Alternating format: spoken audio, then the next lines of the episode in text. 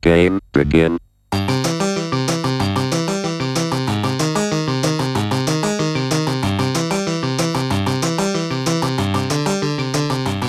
Hello and welcome to episode four of the Spike Colony podcast. I am the executive producer of Spike Colony, Lanny Huang, and I'm here with the notorious MJF, Michael J. Flores. maybe the second most notorious MJF now. The uh, AEW World Champion is also MJF. He like stole my shtick. I think he stole my birthday also. It's just ridiculous. You're telling me that there's another MJF with the same birthday. I'm pretty sure he also stole my birthday, and like people are like making a big deal deal out of it. He like plays like this heelish character who's just like, he's like really just like a, a very like exaggerated, you know, sort of entitled version of me. It's just not like An of my entitled character. version. Can, can Yes, like an entitled version of me. Yeah, like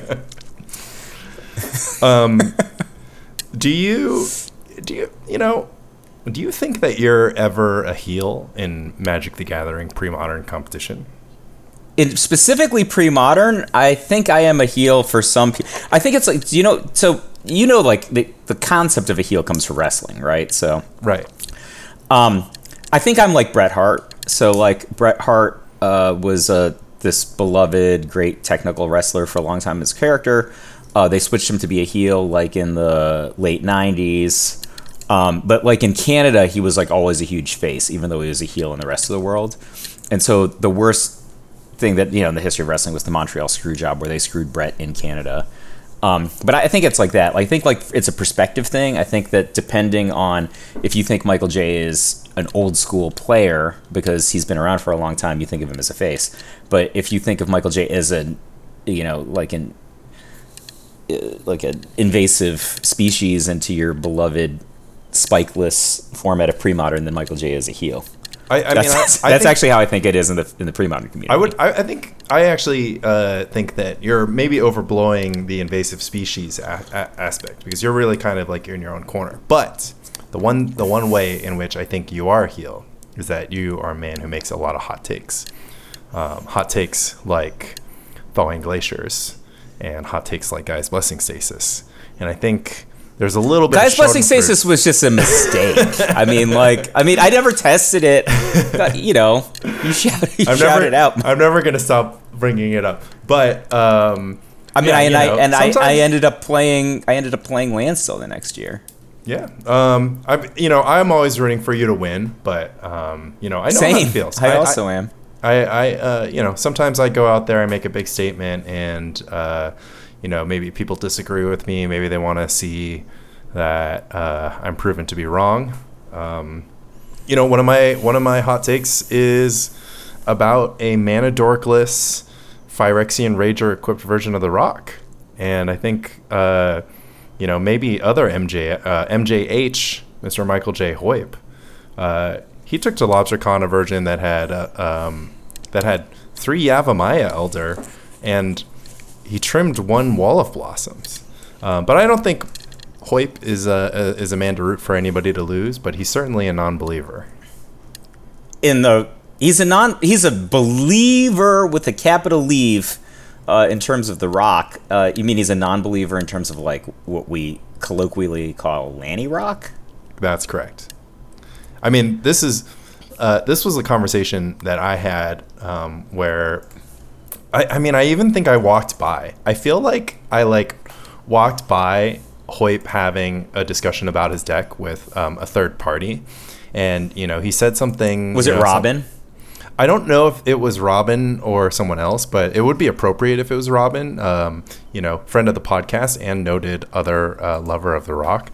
But you know, he's you know he's talking about Phyrexian Rager, and he's like, yeah, you know, I don't know, man. He's like, I don't even I don't even like Wall of Blossoms that much. I trimmed one Wall of Blossoms, and I, I that just blew my mind because I've not a lot of cards in the rock are very gratifying to cast. Like the list is Pernicious Deed, Cabal Therapy, and Wall of Blossoms. Uh, so I really can't imagine a world in which you trim one.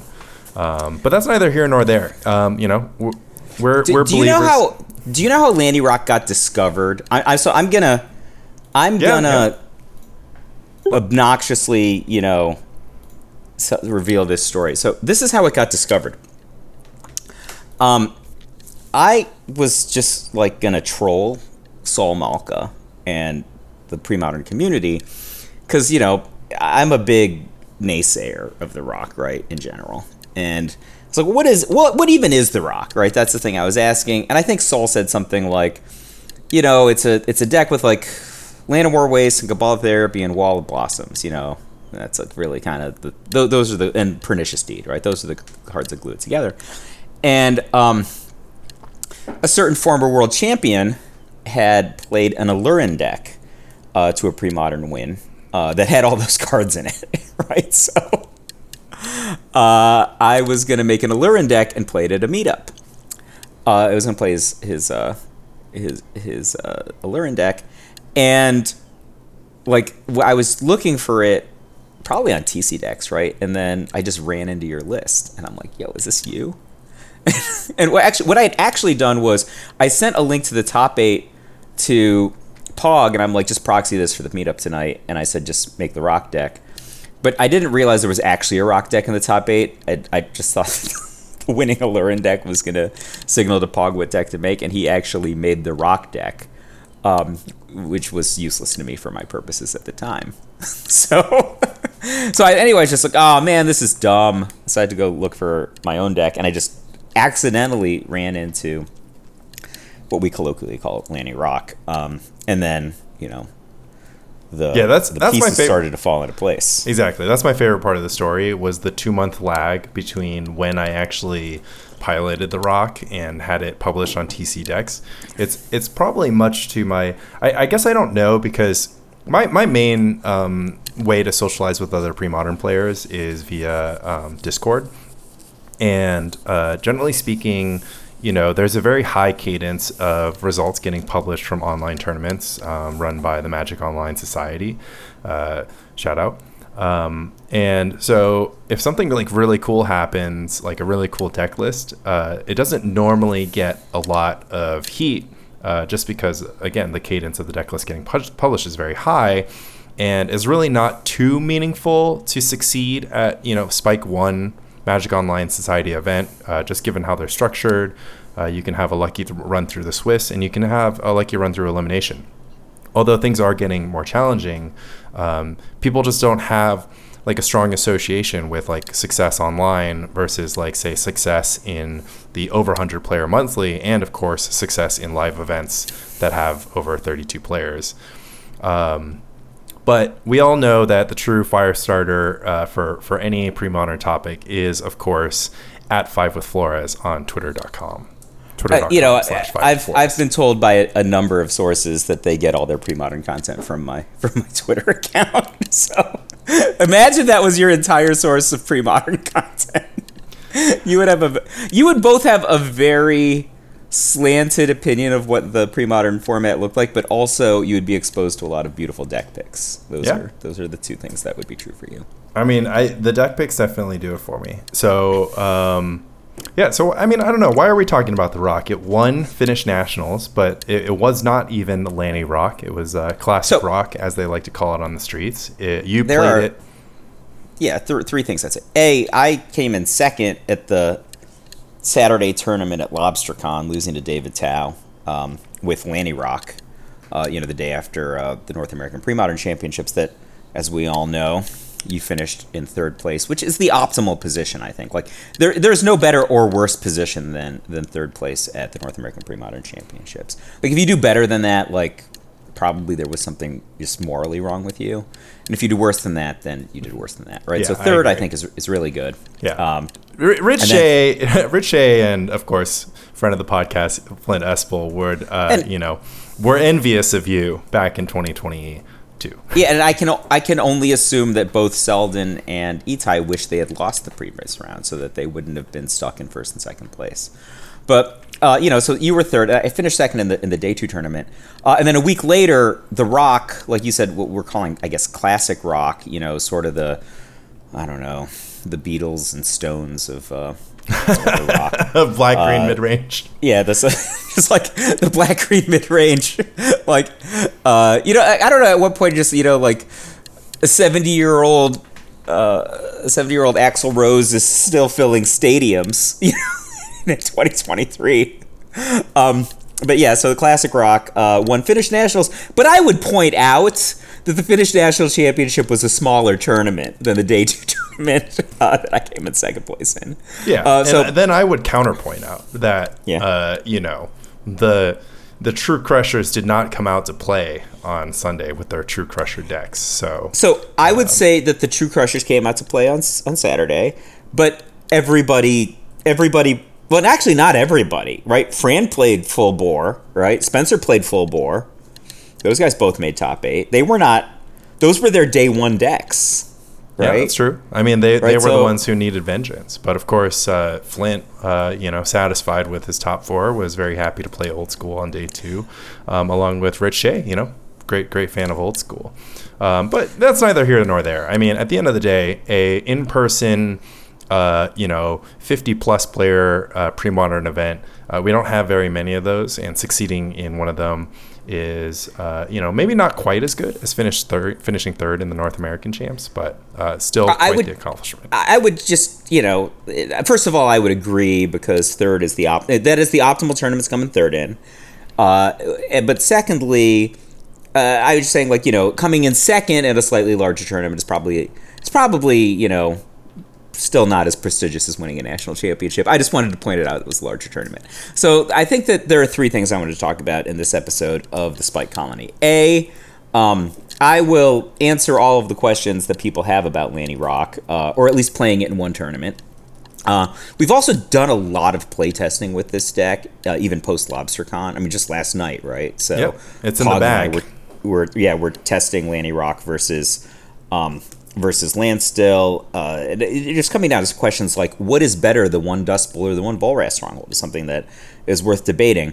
Um, there is there's that, and then um, secondly, uh, Aro Hutunen, I, I probably butchered his name, Aro Hutunen playing classic rock. We can talk about his list uh, and his accomplishment. But the, really, the third thing that I just thought was hilarious is when the win rates for LobsterCon came out. the rock came in just under 45% on average on LC day one.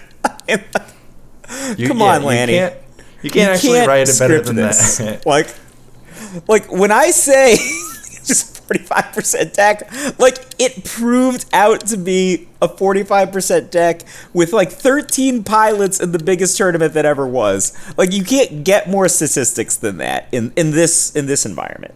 Yeah, I mean, I'll have to confirm my uh, my facts, but the the actual, uh, you know, I think as a, a as a bumper to that, it's worth noting that um, I don't think there were any decks with more than ten pilots, any macro archetypes of decks that had more than ten pilots um, that produced a greater than 50% win rate, win rate. So, you know, naming all the hits, Landstill, Goblins, etc., cetera, et cetera, um, et cetera, except for, of course, Phyrexian Dreadnought. Yeah, I was up in say I assume 50s. Dreadnought Yeah. crushed crushed crushed that bar. Um, and did you want to talk about Dreadnought afterwards? I've been playing a lot of Dreadnought recently, so Yeah, I mean, I think the one thing that I thought we should share with with the audience um, was was kind of this this thought that the preponderance of Lanny Rock, goblins, elves, um, certain builds of Parfait, and of course Landstill would uh, would effectively suppress the Dreadnought menace,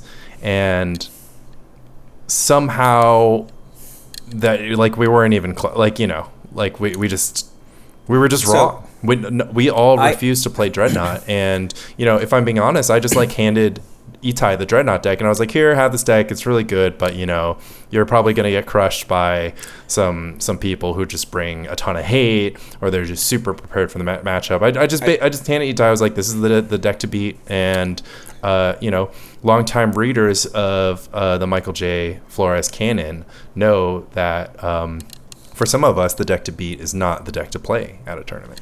Well, yeah. So the deck to beat and the deck to play are rarely the same deck. I think macro archetype twelve twelve for LobsterCon was clearly the best deck. Um, I don't think I got it wrong. I actually think that I got it right, and my manifestation, well, Tom and I's manifestation, just looks like it's super wrong. But we could have been wrong the other way and been in better spot. And like that probably sounds super circular, but I'll explain why.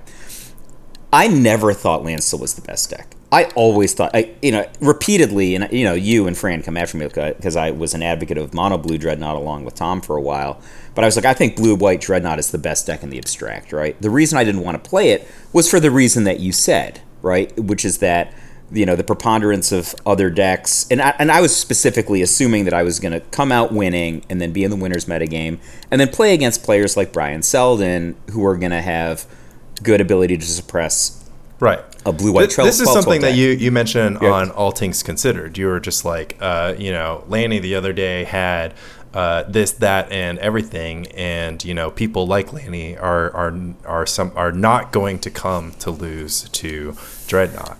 Um, of course, I went ahead and lost to Dreadnought in the semifinals. Um, so, yeah. So, but the problem was, a, I found myself in exactly the metagame that I that I wanted to be, starting in round one. Right. So I played against literal Selden, who won the tournament. I was like, that is the kind of person that I want to not lose to playing Dreadnought. But the problem that we had was that the way that Tom and I built our deck was that we were going to lose to Selden anyway.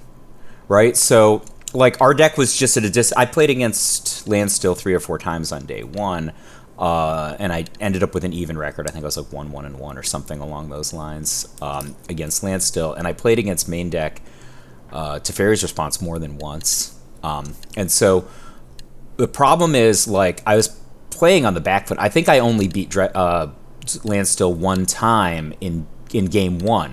So even though I you know, was able to recover in sideboarded games. Games take a long time. Um, I had at least one draw. I might have had two draws from Landstill matchups. Um, because I ended up like four two and two. I had like I, I wasn't gonna make top eight because I had gotten a stasis loss, you know, a few rounds in after after Selden, but I also picked up two draws.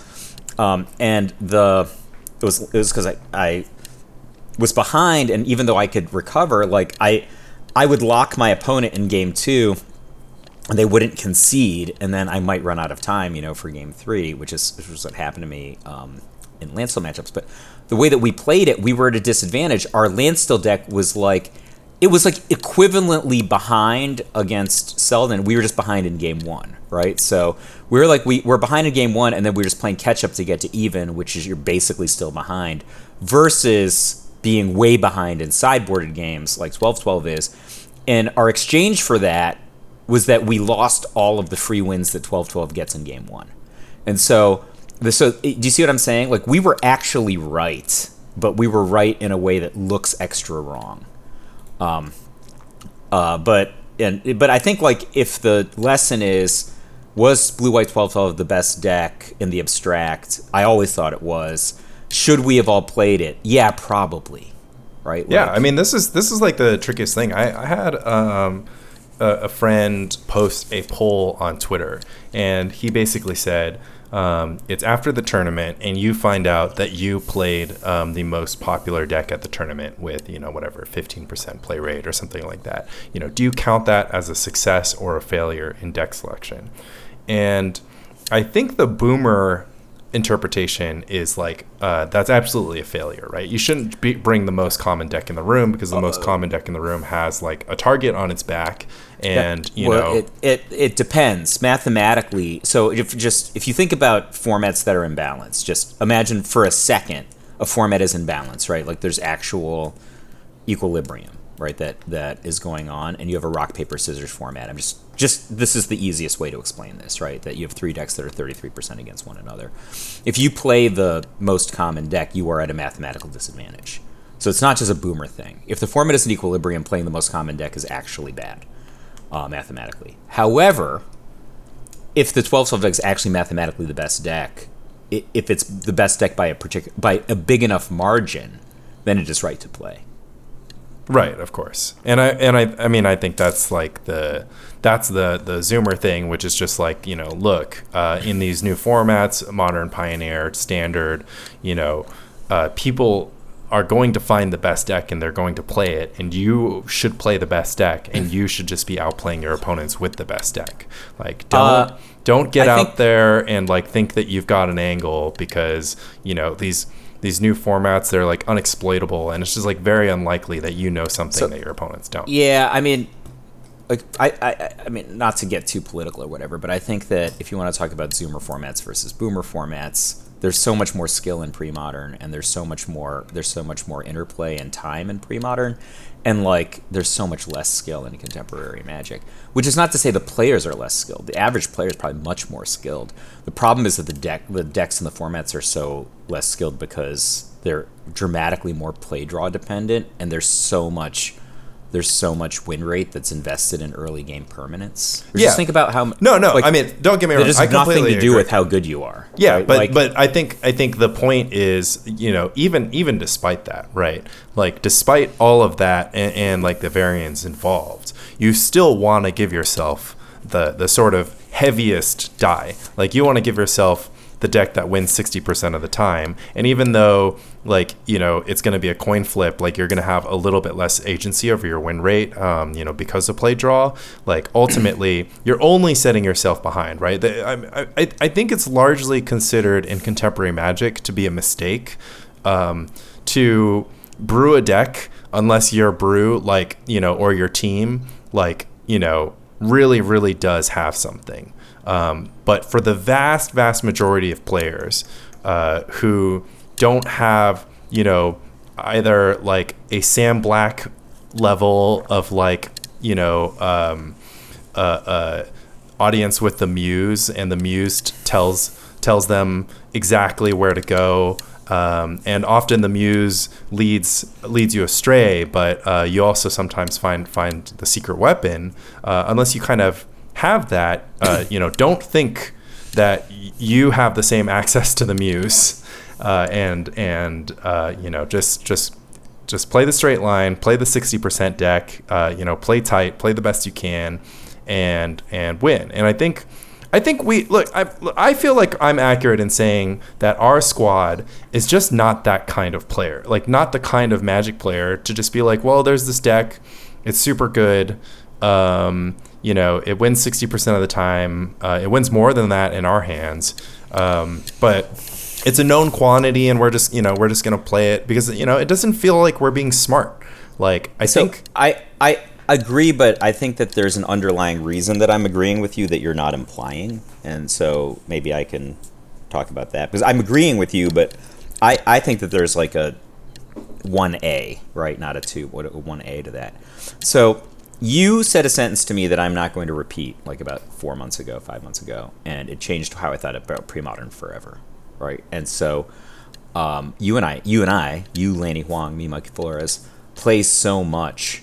I just assumed everyone had caught up to us, like the people who were at a certain level of seriousness, which means the people who I would want to be playing in the second half of the tournament, right? You know, the second half of the Swiss had caught up to us, uh, and this just simply wasn't true, right? So if everybody, if everybody, then you don't have to play parfait, right? You don't, have to, you don't have to literally be playing parfait in order to have figured out the things that Lanny Huang had figured out. But you know, I just I just didn't think that like so deep in the tournament, Itai was going to keep getting cakewalk matchups. That Well, was Yeah, I mean, to a certain extent, it was sort of like it was sort of goes in both directions, right? Um, because uh, listeners of episode one of Spike Colony podcast know that Itai was matched up against a fair bit of flooded strand decks, which aren't the easiest decks to defeat. yeah, but they, right? They're they, not like they weren't equipped. Like a flooded strand deck in the abstract isn't unbeatable, right? Right, a flooded strand deck that has like four seal, four abeyance, four swords of plowshares, four meddling mage is awfully tough to beat with four threats. Right, right. I mean, Right, I, like- I abs- obvi- obviously I agree with that. Um, but yeah, and, and also a quick aside, like my pick of Parfait actually had more to do with a sort of Karsten uh, uh, based analysis that if you want to succeed, if you want to spike a tournament, if you want to win, uh, you're actually better off choosing a deck with very polarized matchups. So I wanted to landslide my opponent. But that's the thing, Stiflenought also has really polarized matchup. It's like Stiflenought is just as What's good its into bad burn. matchups? Uh, I mean, I think statistically speaking, effectively just Landstill. Effectively, just Brian Selden. Yeah, I mean, no, I, I, mean, mean, Landstill uh, had an incredibly middling win rate over. That's that's correct, but uh, uh, Selden went ahead and went and checked the head to head on on Yeah. Landstill versus uh, uh, Dreadnought, and as as far as macro archetype is concerned, uh, he had, I believe, Landstill winning 10 out of 11 matchups uh, between So- Landstill macro and 12 tile ma- macro. That said, I mean, I believe that Itai and Fran were like the only ones playing, you know, very, very tight lists. So I mean, I would. I mean, so this might get into. I wanted to talk about The Rock for the first. I did, I did, and then yeah. So I, but like I, we can we can get to this. But I've been playing mostly blue red, and I think if if I were going to rerun LobsterCon, um, I probably wouldn't have played Landstill again. No, if, if, imagine I was going to. Here's an interesting fork. Okay, you're me for a second. So you know in the first round you're going to play against Brian Selden. A, are you gonna? What changes are you gonna make? You're not gonna play the same Landstill deck that you played, right? If you know you're playing Selden in the first round, do you still play Landstill? You're not gonna play the same Landstill deck if you are. What would you play into, right? Because like if you know you're gonna play Selden in the first round, it might be worse to play 12-12, right? you know, but like, all right, all right, maybe I'm gonna play Selden in the first round. Do I play a deck that can beat Landstill, but then I have like an inferior deck for the next seven rounds, right? Just happened to play Selden in the first round. Like I could play Hurst Red and beat Selden, you know, like that's. But now I'm on Hurst Red. yeah, I mean, I, obviously, it's I'm weird- surprised it's you're not saying decision set, Rifter. right? I feel like I feel like you would just play Rifter. No, Rifter's not good. It's so the problem is Rifter. So the best matchup historically for Rifter is Blue White Standstill, but um, but David Daniel and Selden played Phyrexian Furnace in their main deck. They have like three Furnace in their main deck. How do you you, you can't Dragon them? Yeah, no, you're absolutely right about that. I So mean, like that's a terrible like so the problem is I think Rifter is still ahead, but Rifter used to be had like 95-5, right? Like Landstill could almost never win. Like it was it was I mean like when people are like, "Oh, that's an exaggeration." I'm like, "Just play the matchup." Right? Like it's really bad for Landstill. And like you can't even really conceptualize a way for them to win cuz they've got like basically have 3 3 decree of justice to win. Rifter has 4 decree of justice and more mana. Just start there, right?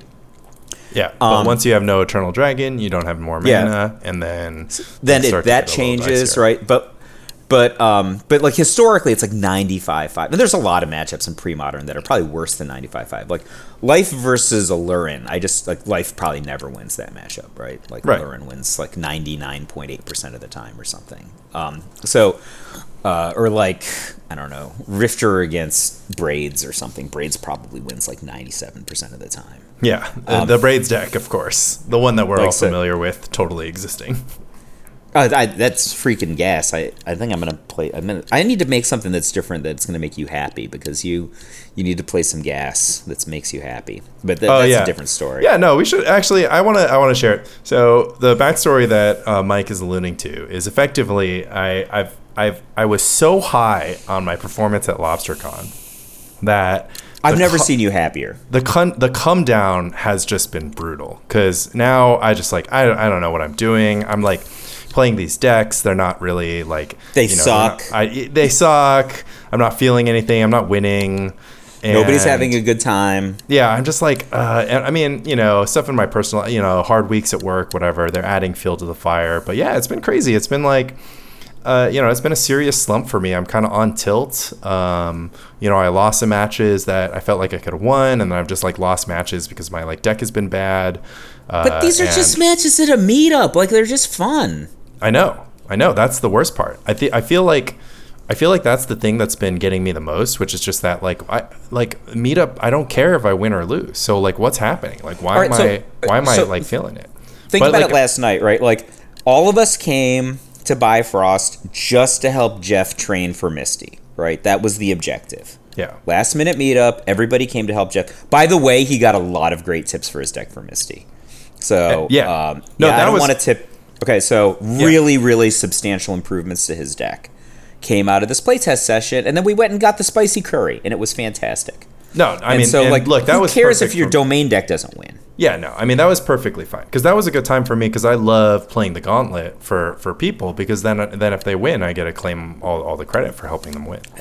Um, but yeah, So- you know, maybe maybe I'm just I just care a little bit too much about uh, results, and I need to I need to relax. I need to get back into like brewing goofy stuff and just like kind of following the muse and and uh, you know whatever. But uh, mean- you know, speaking of losing and being on tilt, uh, you know that's why uh, I have such a hard time playing the rock these days.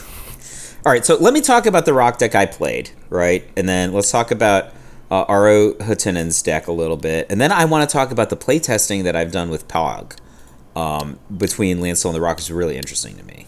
Uh, Absolutely. Is that okay? Yeah. All right, no, so I love. I think talking about Landstill and the Rock is. I'm, I'm excited to get to it because just like what an all-time matchup. All right, so this is the deck that I played. This was a version of Lanny Rock that was given to me by um, by Fran. So uh, it was like morning of the day two tournament, and I'm like, oh, I brought I brought Flint Red, I brought Fluctuator, but I kind of didn't want to play Fluctuator because Flint had done well, right? If Flint had done badly, then I would have I would have been like, I'll play Fluctuator, right? So Fran and you were like, dude, Mike, you love the rock. Just just play the rock. And I'm like, well, I didn't bring it. And then Fran was like, I got you, brother. So I played this. Um, it's very similar, just a Lanny Rock deck with uh, with the more recent Lanny additions people might not know about. Um, four Cabal Therapy, four Duress, two Vendetta, a Diabolic Edict, two Smother, one Naturalize. We had as many as three Naturalize in the other build, right? Uh, we had two main deck, and it was like a recent change for me to just like be like, you know, let Pernicious Deed do the job and trim on Naturalize. Yeah. So four Wall of Blossoms, two Call the Herd. That card's been fantastic. You were right about that. Uh, maybe we should have more. Uh, three Phyrexian Rager, one Recurring Nightmare, uh, four Pernicious Deed, four Ravenous Baloth, two Deranged Hermit, the Krosan Tusker. Did you always have the Krosan Tusker? Yep. Like from the first build? Yep, Tusky Okay. was there. So uh, two Barren Moor, Tranquil Thicket, five Forest, four Llanowar Wastes, uh, eight eight Swamp, um, four Treetop Village, and importantly one Dust Bowl. That's the main deck, right? So, um, and then sideboard Tranquil Domain, three Naturalized, so that brings us to four after sideboarding, two Haunting Echoes, Diabolic Edict, four Engineered Plague, which is the right number, and four Tempting Wurms. I got more questions about the Tempting Wurms than anything else. I never brought them in there for red. I believe Tempting Wurm was um, a Dave Kaplan innovation, so uh, it came from a, a Tau House, uh, Tau House kind of mini tournament where uh, Dave was bringing him in in Hermit Knot uh, against Red Deck. Uh, he brought him in against me and destroyed me. My hand was like all lava dart. I thought I was a genius because I was going to kill Hermit, right? And uh, he just tempting wormed the bejesus out of my red deck. And I'm like, we should just try this in a bunch of other green decks. So that was the deck I played. Um, first round I played against D Tau. He destroyed me. He also destroyed me in the finals. Uh, we should talk about my sideboard strategy though, because I think you were you were not super enthused about my sideboard strategies against either Spencer or David.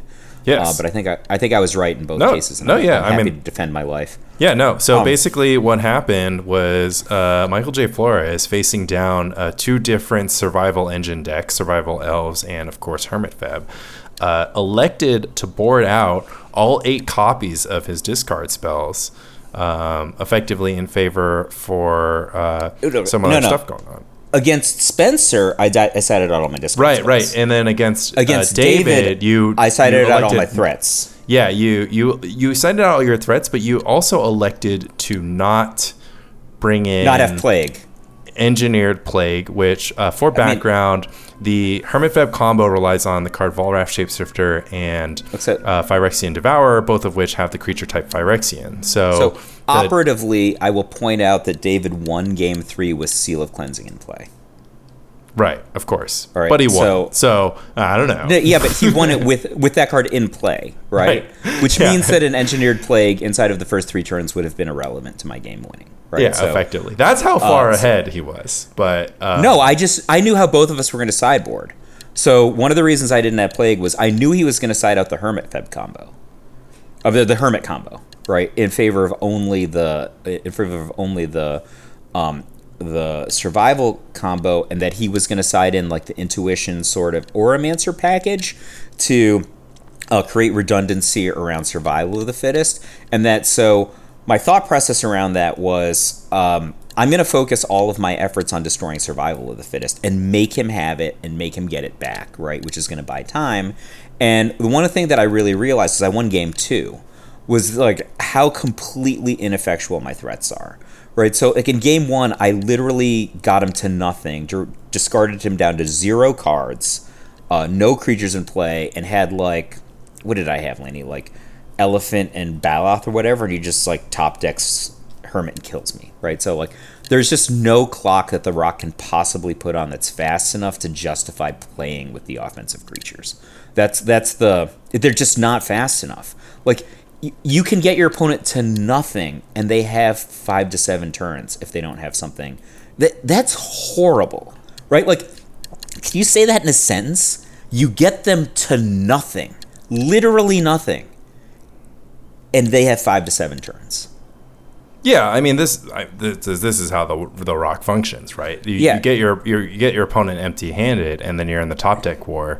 And I think notably in game two, but to nothing. I mean, like did, destroy you, their yeah. destroy their survival, destroy their hand, destroy all their creatures. Yeah. If they have five to seven turns, they're just gonna combo kill you. Still, you're gonna wait yeah. until they can do it in one turn. I mean, I I I agree. I think that the rock like typically just isn't that good against survival decks because you know you can't you can't interact with the top of their deck, and if they have any amount of redundancy, you know they can get things going again. Um, and you know Hermit, Hermit Feb has a lot of different plans um, and has the ability to grind. Um, and I, yeah, I mean, I, I, totally agree with you. It's tricky. This is this is the thing that I always struggled with with designing the rock. The reason why Call the Herd even ended up in the deck was because in the Miracle uh, maiden voyage of Lanny Rock, I timed out two opponents um, because I put them I put them on zero and I was on zero, and we just we just like traded cards uh, until their their uh, Magic Online clock ran out.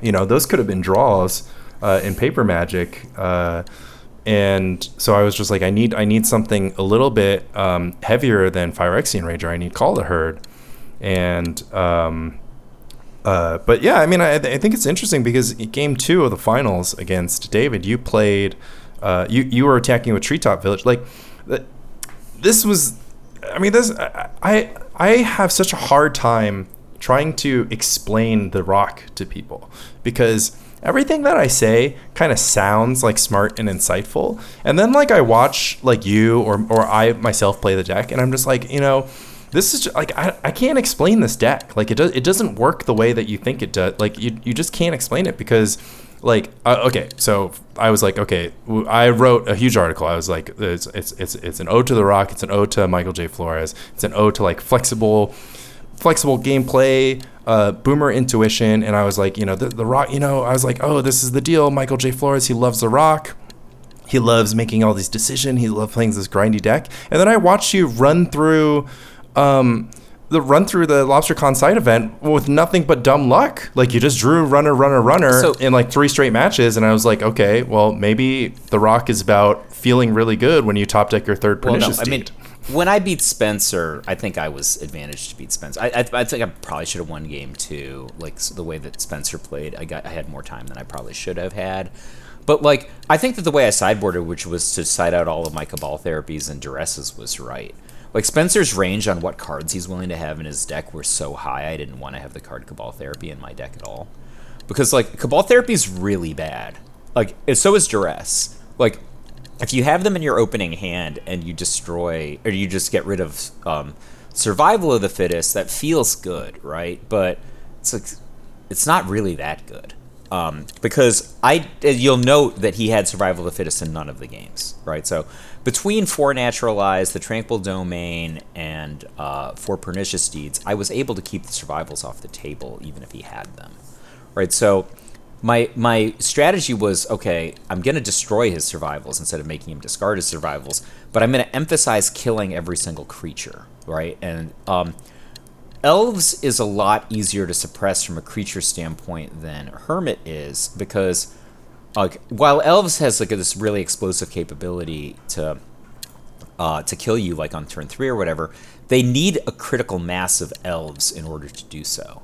Um, look, they need to have like a priest. They need to have untapping capability. They need to be able to pour a ton of mana into kamal or Gaea's Cradle, right? Like they need to have a tonnage of stuff. So if you're just destroying their creatures, then like you can destroy a ton of creatures and get them on like a medium clock. You can reliably kill them as long as you kill them fast enough, right? If you give them too much time, or if you let if they let them have survival, you're gonna lose, right? But if you focus on destroying survival uh, and killing them with creatures and killing all of their creatures, then that's fast enough. You actually make your game plan worse by drawing duress and cabal therapy in the mid game because there's no cards you would ever want them to have to discard if they don't have survival in play. Right? Like it's just bad. Right? Yeah, like, I mean, I, I, I agree. I think my main thought was just that like survival and tangle wire both being non-creature spells it's just- and like super relevant, and then post board they go up to four naturalized to try to fight your pernicious deed. Uh, being able but to dress but you just play your or not deed. Sorry, not sorry, not deed. My bad. Uh, uh, engineer plague. Right. yeah, So but you, you get two or three cards with the plague, they they naturalize it fine. They No, no, no, no. cards. Don't don't get me wrong. I'm totally. I think I this is this is just like this is just like the bread and butter of why I think it's so interesting um, that us as uh, friends and as players who play together.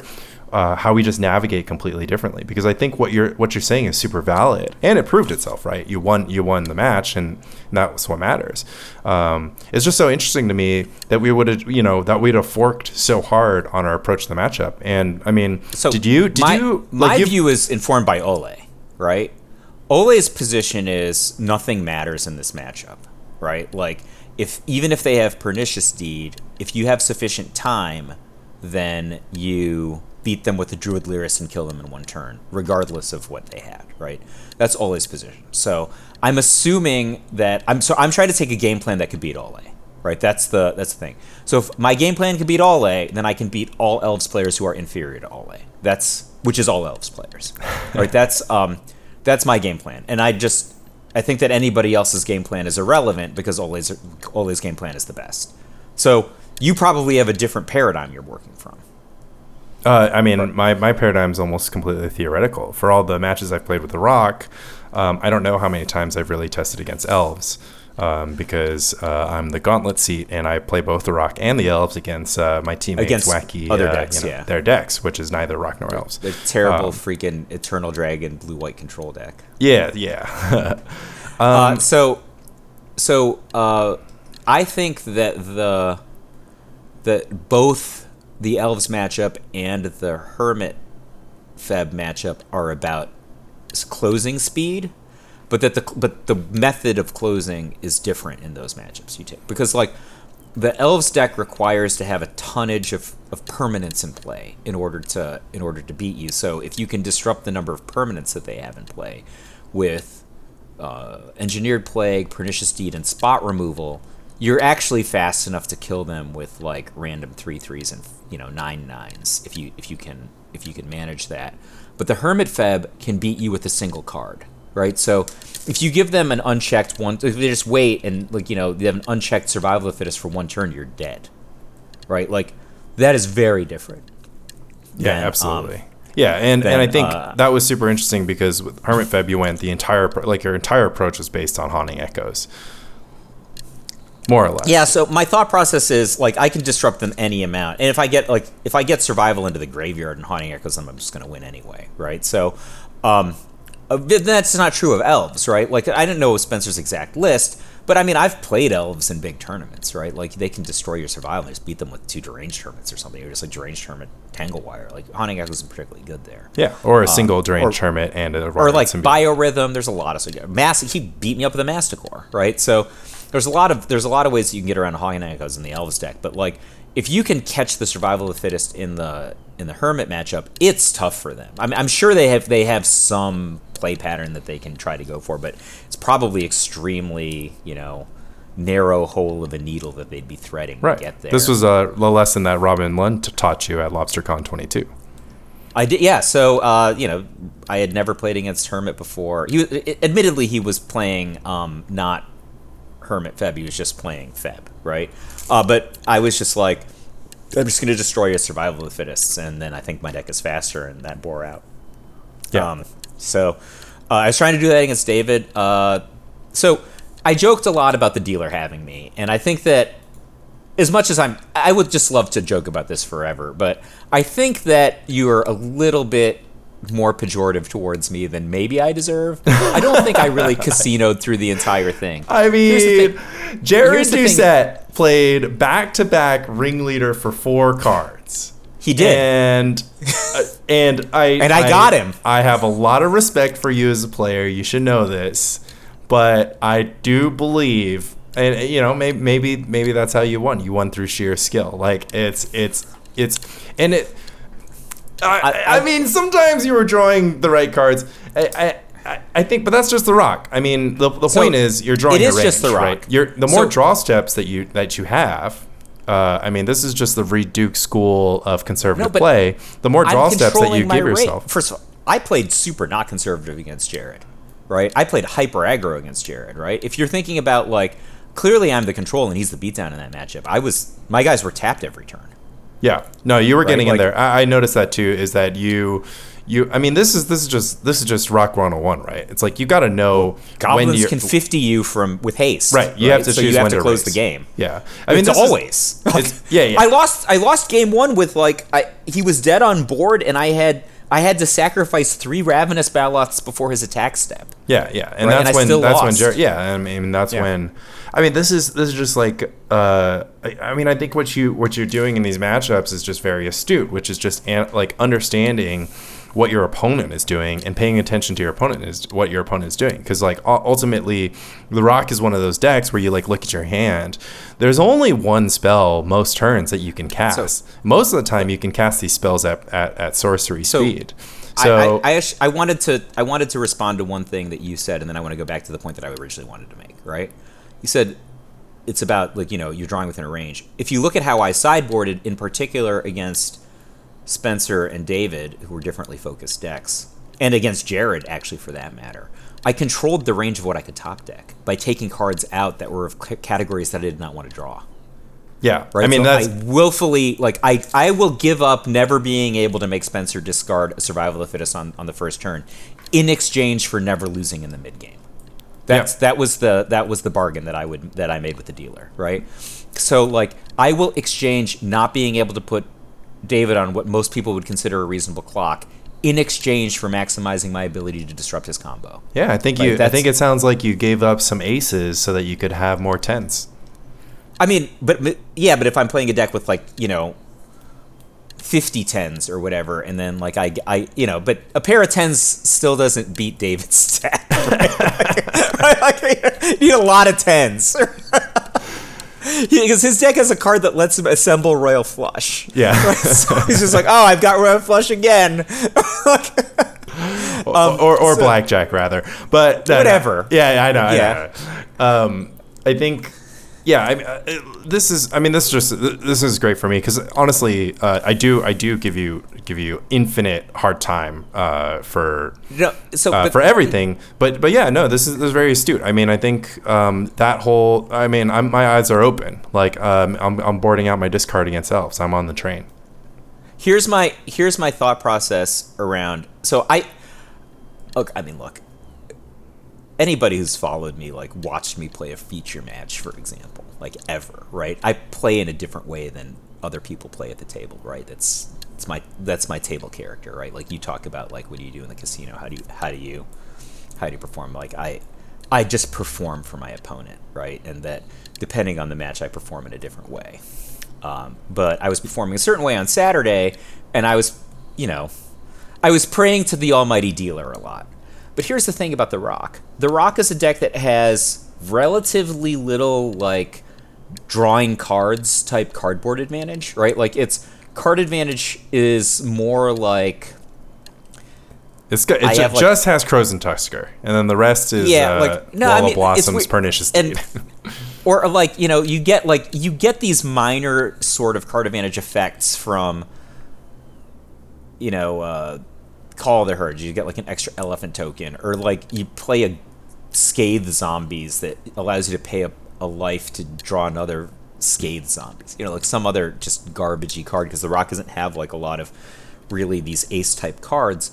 So what ends up happening is you have a minor amount of cardboard advantage. And oftentimes like sometimes you like bowl somebody over with cabal therapy but it required you to miss with cabal therapy first right? Like that's a thing that happens quite often. Um, So you have a minor amount of cardboard advantage, and oftentimes it's actually less cardboard advantage than your opponent is getting naturally. So, like, if your opponent just plays with cards like Standstill, Fact or Fiction, you know, um, Gosh. Parallax, anything, Gush, right? They have so much more card cardboard advantage than you, right? So, but so what en- what ends up happening is that the Rock's operative way to contend with opponents is by trading cardboard for cardboard, right? Yeah. So Taking out the stuff that matters. Yeah, so they trade like a duress for a counterspell, right? Like, and that counterspell is going to trade with something anyway, right? So what ends up happening is that you just don't have any cards in hand a lot of the time, and so if you don't have a lot of cards in hand, then you have to ask the dealer for the. you don't have any other choice, right? So you're just like, oh, he was just casinoing. I'm like, but that's just how the deck works. Right, if I'm sitting here with like five cards in hand, either my opponent is mana screwed, so I didn't have targets for my interaction, right? Or I'm mana screwed and I couldn't deploy the cards. Like that's basically, you know, that's the only way the Rock has a bunch of cards in hand. You don't have these like, like when I was beating Pog in testing last night, right? Like I had zero cards in hand, but I had eight lands in play, and he had to answer deranged hermit every turn, right? That was that's my version of card advantage, right? Like so. Uh, and it's not even really card advantage. I'm just putting this card on top of my deck that gives me non-cardboard squirrel tokens. But until he can deal with my Volrath's Stronghold, right, then he kind of has to deal with these stupid squirrel tokens. And he's foffing, he's swordsing. We had that exchange where I smother Diabolic Edict and vendetted my own deranged hermit in one turn, eh, just to, so it didn't get plowed. Because that was my Uh. whole game plan, right? Yeah, that's um, Uh, that's that's uh, the next level play. So, uh, so like you're, you're just playing with no cards in it. So yes, you are praying to the dealer a lot. Uh, funny thing I noted when I, I listed off the deck that Fran gave me was that there's this Dust Bowl in the deck, um, and it was like I think in the third round. Uh, I think what I play against? I played I played against D Tau first round, lost. Played against the solution second round, one Was ti- it was tight. I would think the solution would be an easy matchup, but he meddling maged my pernicious deed in like every game.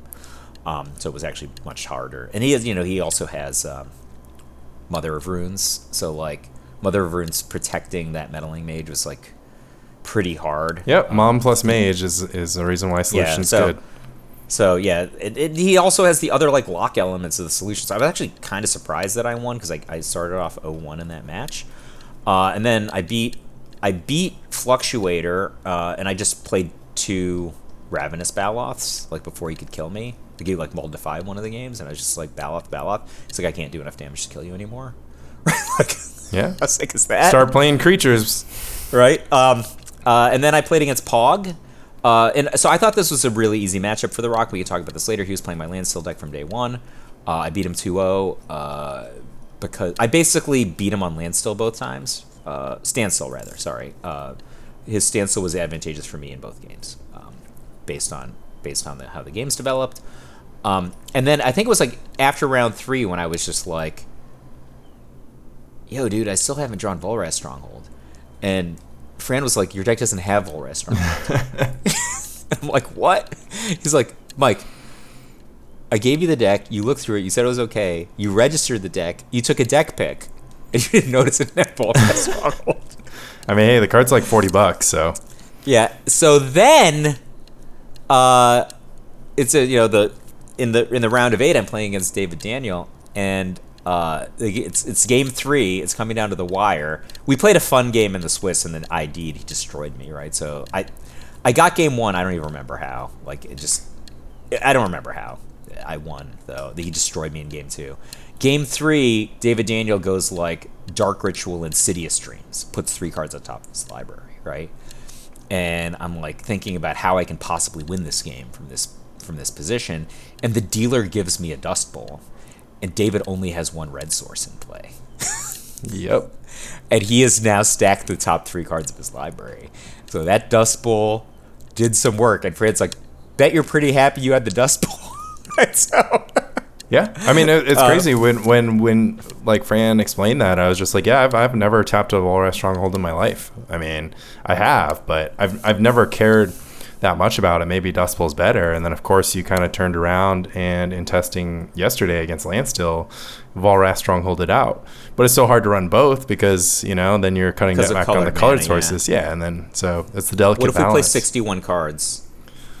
Well, as I'm, I, you know, it can only it can only move you from between 44.5 and 45.5 percent. So do whatever you want. TBH, run 64 probably doesn't make a difference.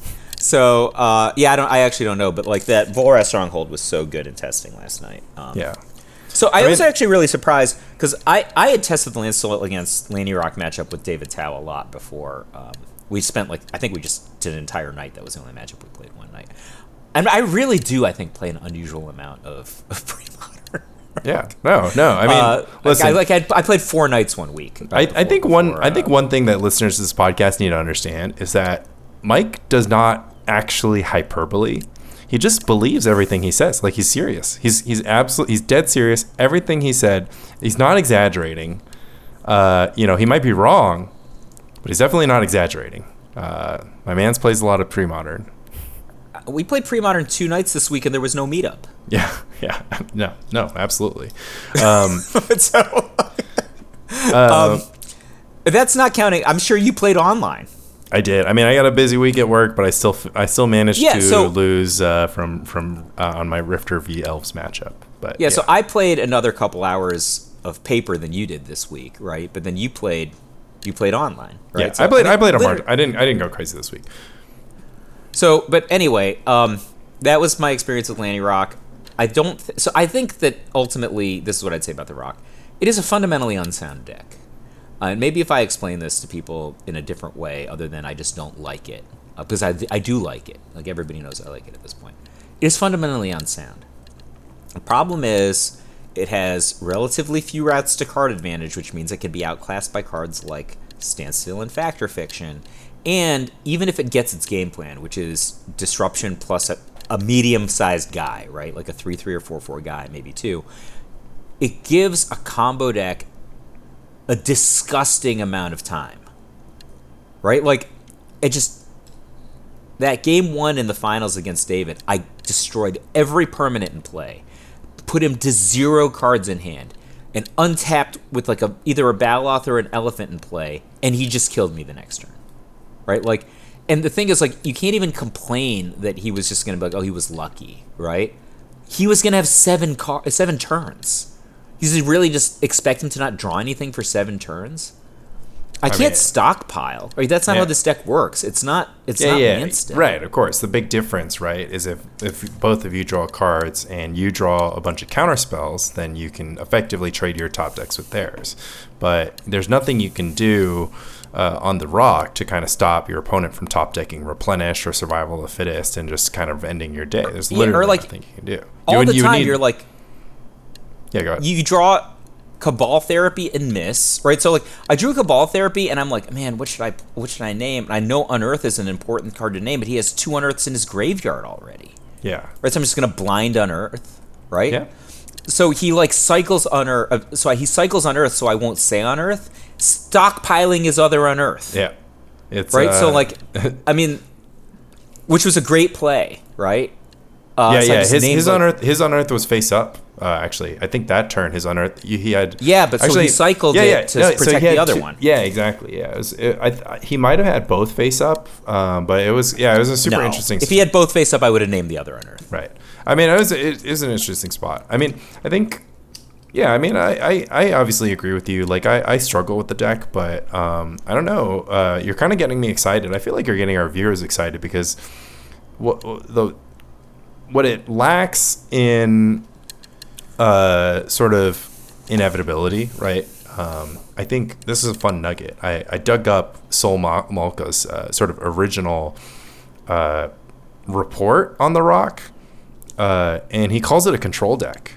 Uh, and I don't know. Did you guys not have the term mid range, or did you just not think the rock was a mid range deck back when you? I don't. it? What what year was that? I mean, Sol had been playing decks named after wrestlers for as long as I've known him.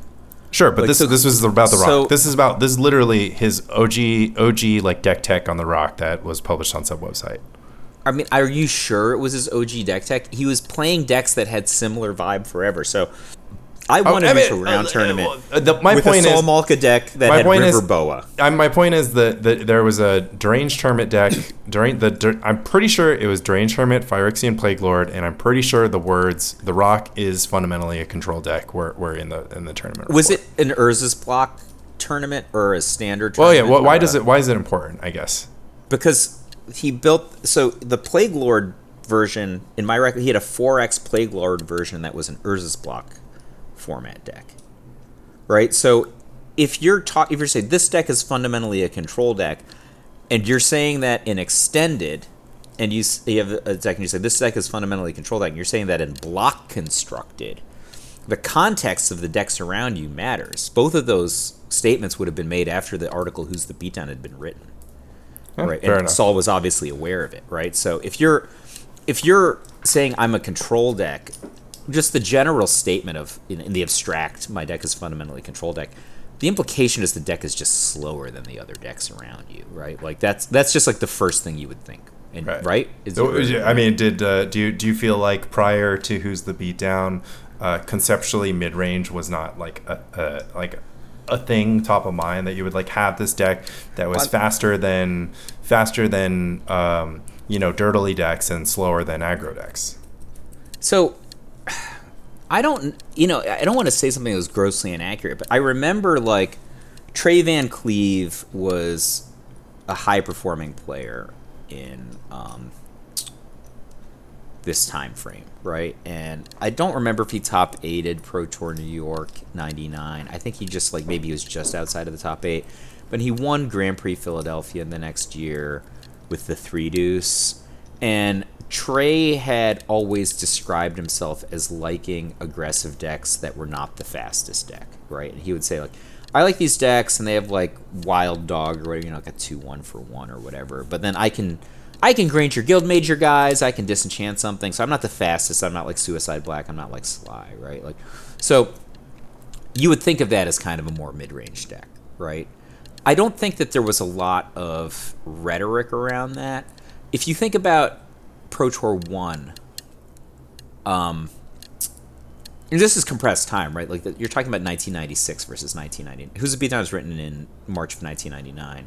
Uh, Pro Tour 1 is in 1996. It was like less than three years distance at this point. The aggressive deck at Pro Tour 1 was Green White Armageddon, which in any other context would be considered a mid-range deck, right? Like its threat is 4 mana. It's like it's like it's a much slower Terravore deck, right? If you want to think about it that way. It's like Serra Angel, Autumn Willow, Deadly Insect. Deadly Insect was an aggro card, if you think about it like that. Right? Like and you were aggressively getting there with um with Armageddon. And sometimes you had elves, sometimes you didn't. Sometimes you had, you know, Moss Diamond. Sometimes you didn't. Um, so, like, that was an aggro deck. Right. in but this was days, I mean this was just before Beatdown, right?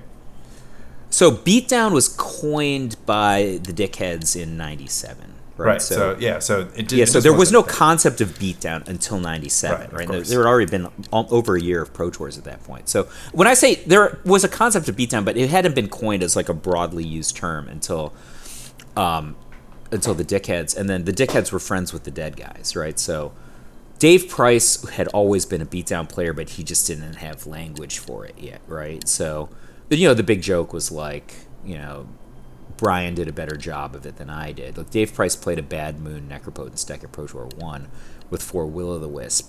Hacker came onto the scene by leading the Swiss at Pro Tour Dallas, which was my first Pro Tour with Bad Moon Necro with two Erg Raiders.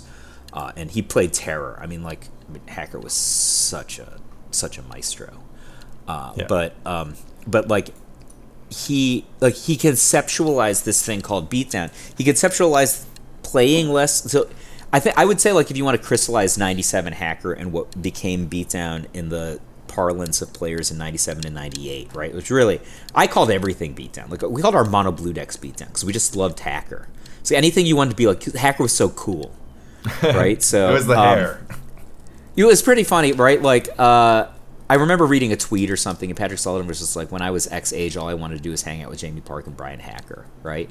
And I was just as I called P Sully, and I was just like, "I actually ran into Jamie Parke on the street on the way to archery last week, and I'm going out with Hacker tonight."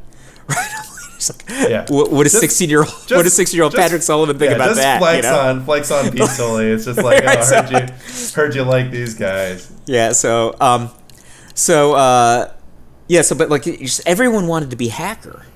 Like, ha- Right. like, if Magic was, if Magic had rock stars, Hacker was a rock star. Right? He had blue hair, and girls were chasing him across countries. Right? Like, they, they would yell "Azul, Azul" on the, uh, in, in the waiting line outside of a outside of a spectator event because his hair was blue. Right? Yeah, yeah. So, I got it. so yeah, so like we would play like a two four flyer in in mono blue control so that we could have beatdown elements because because hacker wanted us to beat down right so oh yeah so beatdown wasn't a thing until 97 was when people started talking about beatdown and if you think about like a Suq'Ata Lancer, right? A three casting cost two two haste was a beatdown creature that was like a high performing card in that era. Yeah, Right, I mean, so- Iron, Ironclaw Orcs. I mean, that's that's like the whole thing. I mean, I guess the, the reason I bring this up is just because like, uh, now now we have sophisticated language and it's pre-modern and it's the rock and and rocky decks have existed throughout the ages in in every Magic format, right? But like some sort of mid-range deck that doesn't have counter spells that. Oh yeah, I, we're we're running long uh, uh, now, but I guess I really wanted to bring this up, which is just that like in pre-modern, that you, you're you're saying like Rock doesn't have access to card advantage. Uh, truly, very few decks actually have access to card advantage because the main ways to produce card advantage are, like you said, Gush. It goes in effectively one deck. It goes in a few more, but the, effectively So one it goes good in deck. right? stasis. Right, right, right. Uh, good point. It goes in stasis. So it goes in stasis. It goes in dreadnought. You're talking about landstill Fact or Fiction. Um, basically, only played in in or sorry, standstill Fact or Fiction only played in landstill.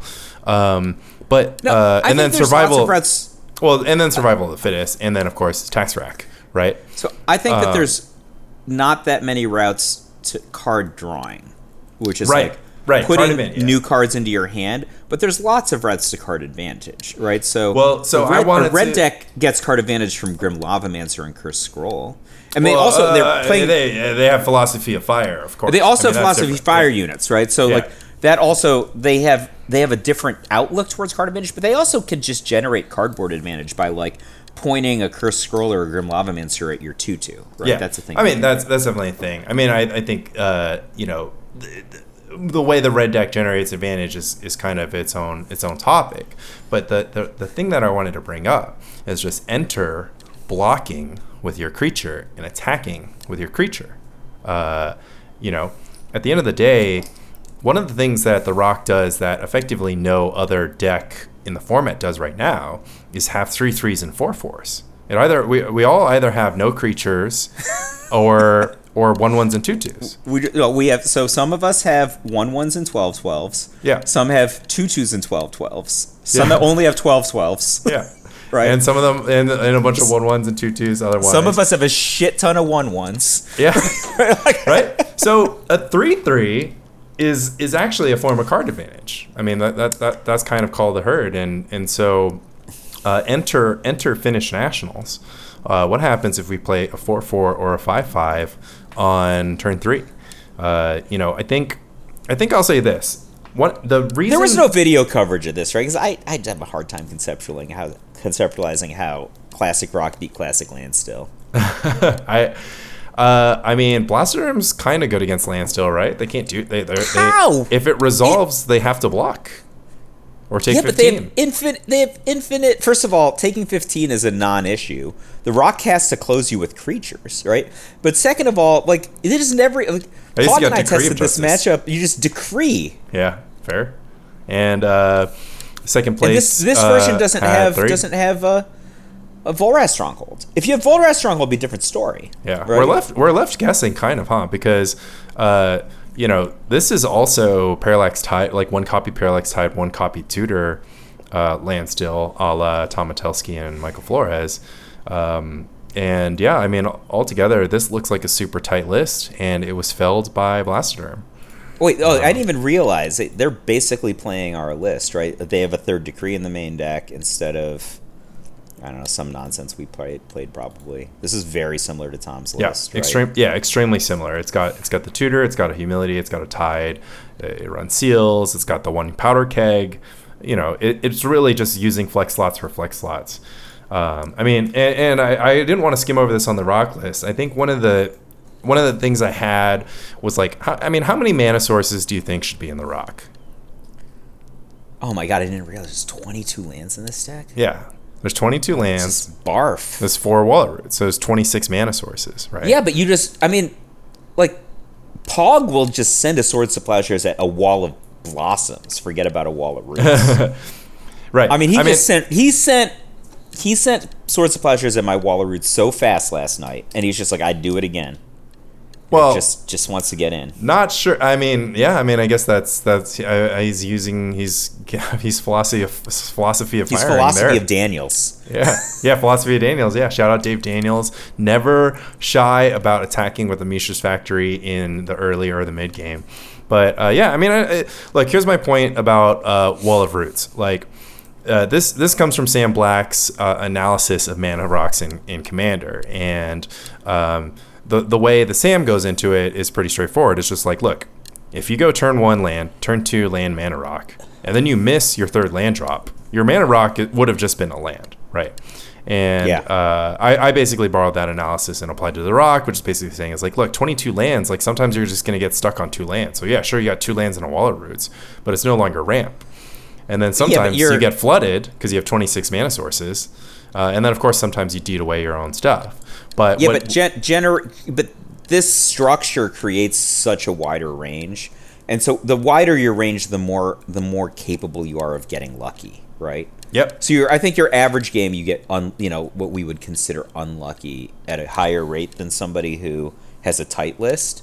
But you can just get way more lucky. Like you can get perfect draws and perfect top decks in a way different le- like da- way different height of your ceiling because there's so much more variance. yeah, Or you yeah. just you your 22 land deck can draw as much land as a 26 land deck when it has to, and now you have Wall of Roots to accelerate, you know. And then Yeah. in other games, you just stop drawing land because you don't want to draw any more land, and you just have a perfect number of threats in the mid game, right? So there's just that variability is. I mean, I hate to put it this way, like the worse your deck is. The more variability is going to benefit you. Well, well, maybe. I mean, look, this is this is like a viable strategy. I mean, we can't ignore that. Uh, you know, Wall of Roots enables you to to slightly increase the curve of your deck. Um, and not get punished for that as often, right? You'll still get punished if I you're mean- flooded on four drops and you don't draw your wall of roots. Um, but So- if you do draw your wall of roots, uh, like you know, like you're saying, you, you won you won the you won the roll on that. Yeah, but so let's say you're just like second turn Wall of Roots, third turn Blastoderm, right? In for five, deranged Hermit, go, right? Like that's like the lottery winner of of Wall of Roots, you know, into into threats strategy, right? I mean, you just have more stuff in play to get wrathed on turn four, your opponent's turn four, right? Like, Yeah. It, I mean- I, I don't know. Do you even deploy this way? I, I don't know, like, because you know, you, you must know that you're also going to be more likely to get wrathed, right? I, I mean, this is uh this is like a concept that I, I'm pretty interested in, which is just like, what if you just attack? Like, what if like your disruption package? Because like, what you know, what is this pilot trading? They're basically saying, okay, I I, I have 25 lands in Lanny Rock, right? We always play 25. And we have, we play some cycling lands to kind of smooth things out, and then we've got like Krosan Tusker or whatever. We, we're playing this sort of middle middle range or mid range deck.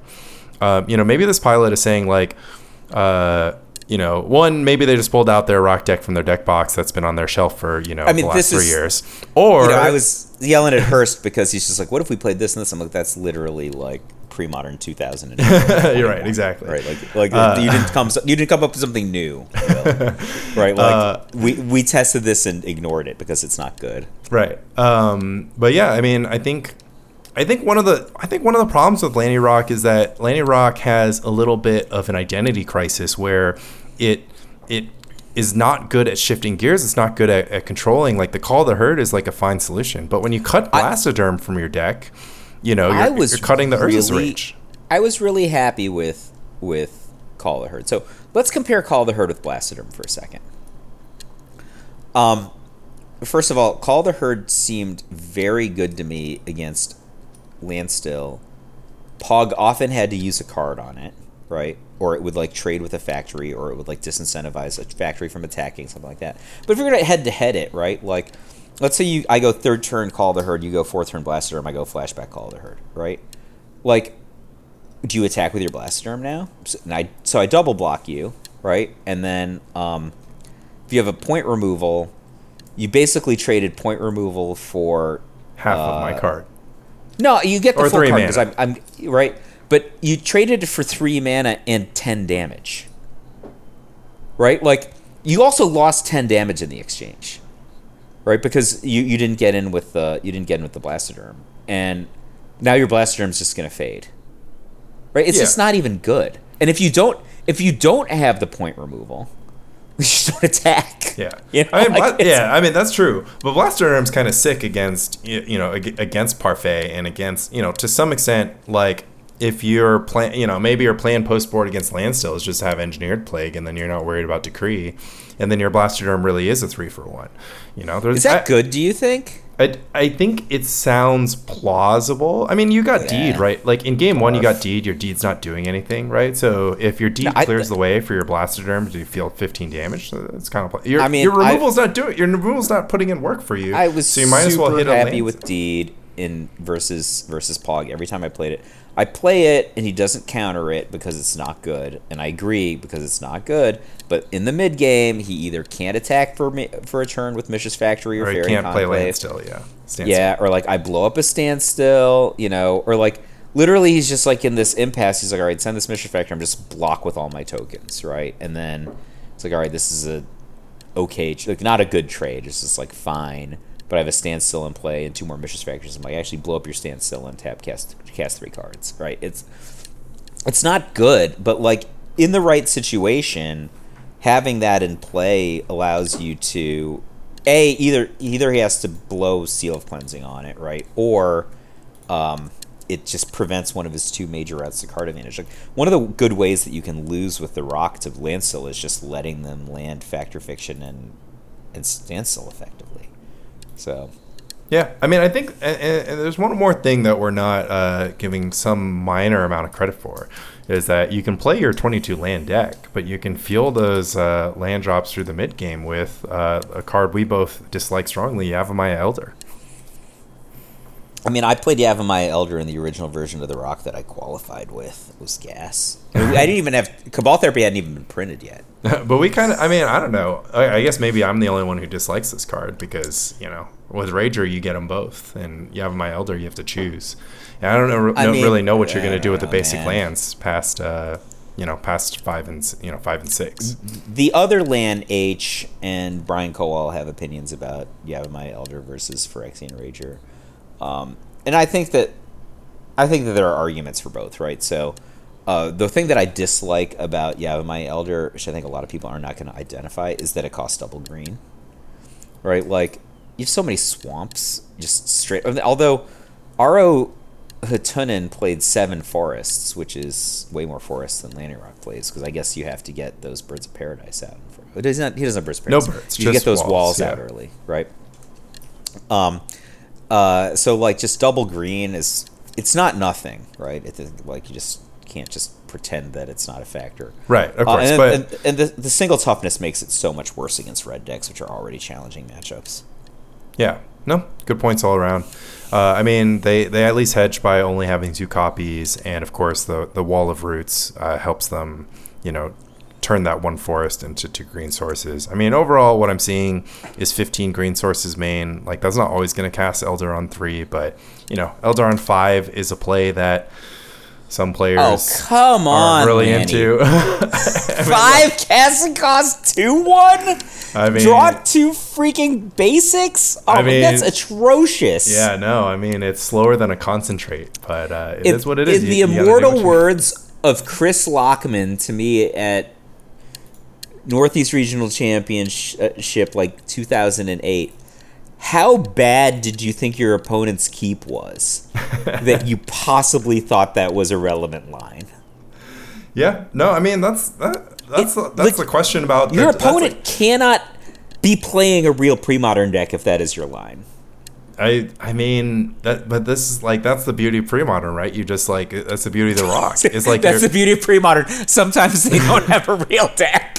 No, I mean, like, I mean, this is just like this is just like the this is the je ne sais quoi of pre-modern, right? Because I think what we know about contemporary magic is that you're very you're so often not playing uh, what is what I like to call like a scuffed game, right? A game where like you know you just don't have it all and you gotta like figure out how to put together. Because Well- the cantrip like the cantrips are so bad. I like opt is opt is like so bad. Like even your blue white you know even the most cons- consistent deck in the format you know mono blue dreadnought like the sometimes you, your dreadnought's not in the top 20 and then and then you just got to figure out something else to do. Um, and so you So know Rebel- similarly Rebel went down to whatever was the Magic Fest last week, Yeah. whatever it was. uh, SCG probably SCG Baltimore whatever it was, and then instead of playing whatever stupid contemporary formats there is, Rebel just played pre-modern for two days and picked up pre-modern games. Came back to New York and was just like, "Yo, can we?" Today, this is today, Saturday that we're recording this. Rebel was like, "Yo, can I trick you and Lanny into playing with me tonight?" And I was like, I literally invited Rebel to come to Bifrost last night, and um, right no um, show.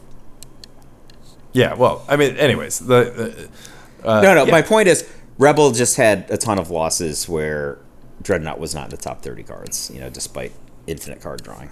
Right, right, and I mean that's I mean that's that's how pre-modern kind of works, and that's kind of the gamble that you take with Dreadnought. Most of the time, you're gonna portent and impulse and and kind of find it, but there, you only you know the best that you can do is run four portent, four impulse, and then sleight of hands and hops. I mean, I've been outward about how much I dislike those cards, um, but Which ultimately, so you like Portent and Impulse and dislike Sleight of Hand and Opt. Is that what yeah, you're saying? yeah, yeah. Mono Blue plays all sixteen, right?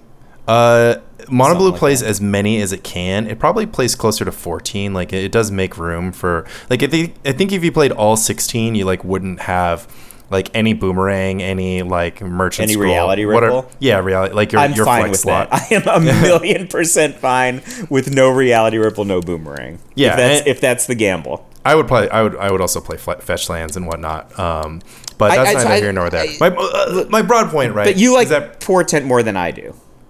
That's correct. I mean, obviously, I love Portent. I mean, Portent to me is just. I mean, Portent, I think unequivocally is the strongest cantrip in So, pre-modern. Pause for a sec. I wrote an article about how Portent sucked and everyone should play Sleight of Hand, right? Yeah. I will just go on the record and say you would you would actually you rolled the tape, right? And you were like, I'm gonna write down every single time this Portent gets cast and just decide whether which one is better. It turns out Portent was better than Sleight of Sleight of Hand. Hand in in the tape you rolled the majority of the time. I would say you ended up being right, and that Portent's actually even better probably than you thought it was, and quite plausibly playable. But for reasons that neither of us en- really encompassed until like a Tau House meetup, like five months later. Right. We're talking here. Uh, we're referencing, of course, Mike Flores' most recent article on Cool Stuff Inc. that you can go read, uh, talking about the unlock. Uh, talking Yeah. about the moment that I effectively was playing uh, Dreadnought against Stasis.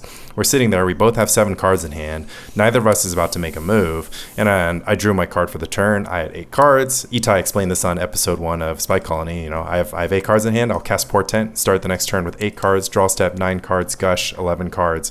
And all of a sudden, And now I'm working with dead. yeah, and all of a sudden I'm working with a lot more uh, resources than my stasis opponent. And then to top it all off, what if you have brain freeze? That's going to be a sweet turn. But That's that's a um, feature, not a bug, yeah. right? And but we didn't know it was a feature yet. right, Uh, right. But my my objection to Portent at the time was I had only played Mono Blue Dreadnought at the time, and I was just playing with training wheels, right? Like I just turned two killed my opponents over and over and over again. Um, Yeah. So it was, you know, Yeah. so the the slower cantrip was always going to be less attractive to me. Right, and I think it still it still kind of is at your core because I watch you play these d- games with Blue Red Dreadnought, which you've picked up recently, and just like the amount of times you have Lotus Petal in your opening hand is eh, it's not it's it's unnatural. Like whatever. Oh, you don't whatever, like you, you don't like how many times I just first turn combo my opponent with Daze backup? Whatever bar- bargain you made, like whatever god. once again, whatever god you you pray to, I'm in. That's that's your church, yeah. Because yeah, because I've seen I've seen an uncanny amount. Like if you watch Michael J play Blue Red Dreadnought, you you might start to wonder why Lotus Petal ever got cut from Dreadnought decks in the first place. Because you're just like, wait. They're always this, in my head. Like, yeah, how is this okay? They're like stuck. They're like he put he wiped off a little bit of his sweat onto like a copy of Vision Charm, a copy of Dreadnought, a copy of of Lotus Petal, a copy of Daze, and just they're they're just married to each other. Like whenever he riffles, because like uh, it's just like you played like you probably pay, played about like 30 games and it happened like it happened like six times it's an unreal amount of times yeah, so on the play. So you won. You won the die roll too. Oh yeah, yeah, I I I had two first turn kills in the first five games we played that set. Yeah, I mean, one of them was on the draw. Okay, fair enough. I but, mean, enough to know, make you a believer. But but blue red dreadnought is actually the classic rock equivalent of dreadnought, right? Like it, the range is so wide because you have lotus petal, which is bad you have like basic mountain and barbarian ring, which are bad. But sometimes the deck is like so much better than any other version.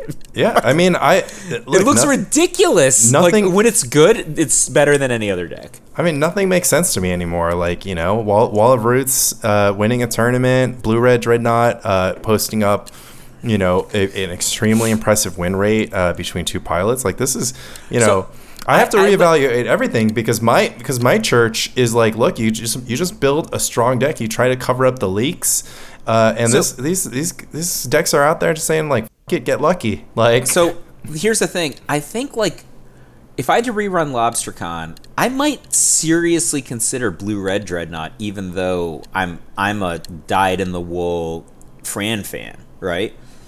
And the reason is, it like Bifrost meetup number one, I beat both Itai and Pog, playing like two of the most superior decks in my opinion, right? Being Metelsky Landstill and Fran Blue White Argonaut, right? I beat both of them. I beat Pog. Pog must have thought he couldn't lose, right? He had literal three Seal of Cleansing in play. And I just like played Dreadnought and flinged him, right? You know, getting around the Seal of Cleansing and then now he just has to manage his life total against however many fire ice lightning bolt and um and uh uh Grim Lavamancer I have, and at some point he had to seal his own humility so that so that he could swords to plowshares to stay alive because uh, it was crazy.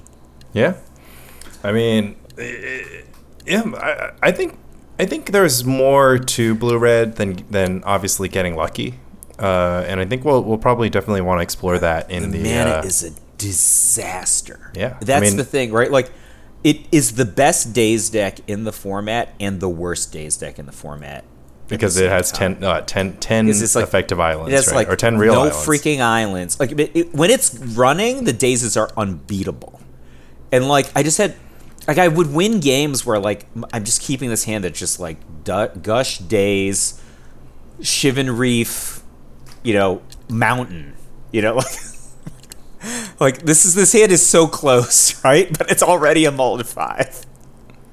What are you yeah. gonna do? I you mean. Know? I mean, I guess you're, I guess you're gonna mold to four. yeah, but like, but it's it's so close, you know. Like, eh, it's a it's a it's a challenging deck. I think like there are other dreadnought decks, I would say. So we, I think you and I, because we come from a Tom Metelsky centered universe, and then Fran is like the first and most important outgrowth of the Tom Metelsky centered universe. If you think about dreadnought decks, I, th- I would say that's at least where I come from, and I, I think that's also where you come from, right? But you just you just glommed onto onto Fran way faster than I did. But there are other dreadnought decks, right? Like Flint won last year with a dreadnought deck where the dreadnought was the side plan, right? There are dreadnought decks like you know Braid's Reanimator that it just happens to have dreadnoughts in it, and uh, or they're like. I think that maybe the best deck for next year that I definitely want to work on is like a version of Eddie the Intern's mono blue um, Tide Stifle deck yeah, yeah. that kills with Dreadnought. I mean, it's like th- this is crazy, right? Like you just what if you took out all of his like slow ass Palin cards, right, and just like played Dreadnought combo. There's so much overlap already. You can actually get value from like Nevinyrral's Disk Vision Charm, right? That's Yeah. a thing you can do. a little bit of context. In the June monthly, um, a a hybrid uh, mono blue tide standstill dreadnought deck uh, made the top cut, and Mike lost his mind at the concept. Now, of course, there's a lot that we would do different. Um, but the, the main shell of it was a mono blue tide control deck. It has four stifles, it has four chain of vapors, it has two Phyrexian dreadnought, um, it has a disc. Uh, it has four spike, you know, your normal package. Uh, it, it was just kind of the two decks smushed together. It's got some Mishra's Factory in it too. It's got some standstill. Um, you know, uh, Mike was really drawn to this. I, I kind of think that maybe it doesn't because it gives up on the turbo angle. Um, you know, it might might be less exciting, but. Uh, Eddie the intern, Eddie Hawk, a friend of the podcast and local, likes to play a Sapphire Medallion Cunning Wish version of this Mono Blue Tide deck. And I think if you bring it all together, you tie the entire room together um, with Cunning Wish and Sapphire Medallion to kind of keep most of your janky stifles in the board, that might be a good way to get the stew going. Because I think the biggest issue I have with Mono Blue Tide is that it has like four copies of Chain of Vapor, and Chain of Vapor is just kind of an awkward card that's not very good. And it's, It's also great against 12 12 decks. well, it's really bad if you have your own 12-12 in play. oh, yeah. well, so can't have it all. so I think if you just grease the wheels, you figured out, you know, only you know only the blue good cards. Uh, you got Sapphire Medallion. I, I love that card. Uh, for mono blue applications, uh, you know it gives you that mana rock. It gives you the un- it gives you the I, unlock I- again. I don't think I. I don't think I would play that, and I'll tell you why. That sounds so much like a Birds of Paradise pernicious deed pre Lanny Lanny Rock situation to me. I I no. I think it's the is it signet. I think that it's the signet. It's the turn three signet um, hold up counterspell, and then the next turn you can like play Fact or Fiction for three mana, and you know things things are things are looking pretty good. Like Factor I re- Fiction with I remember mana leak when- backup. I remember when Jon Finkel invented that at U.S. Nationals, 1997. Just like leave up mana leak on turn two, third turn, signet, uh, whatever, uh, Sapphire Medallion, leave up mana leak, then Ophidian with double counterspell backup. It's weird that I knew that play pattern. Yeah, and somehow you but I- missed it, but I- and then you But I didn't know it in in 2006 or whatever. You're just like Well, I did a team event with Brian Kibler after because Finkel had made the U.S. national team with his Forbidian deck with Sapphire Medallion, and Kibler was like, "Mike, we have to play this on our team," you know, and I'm like, "Why?"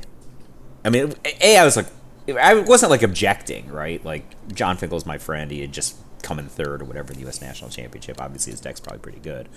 Um, but he's just like, and he shows me this play pattern. He's like, I think we'll always win, right? So, and, and you know, flash forward, we won the tournament, right? Uh, so, but you know, we played the team event in nationals that year. Um, uh, but the, the Kibler was on that deck.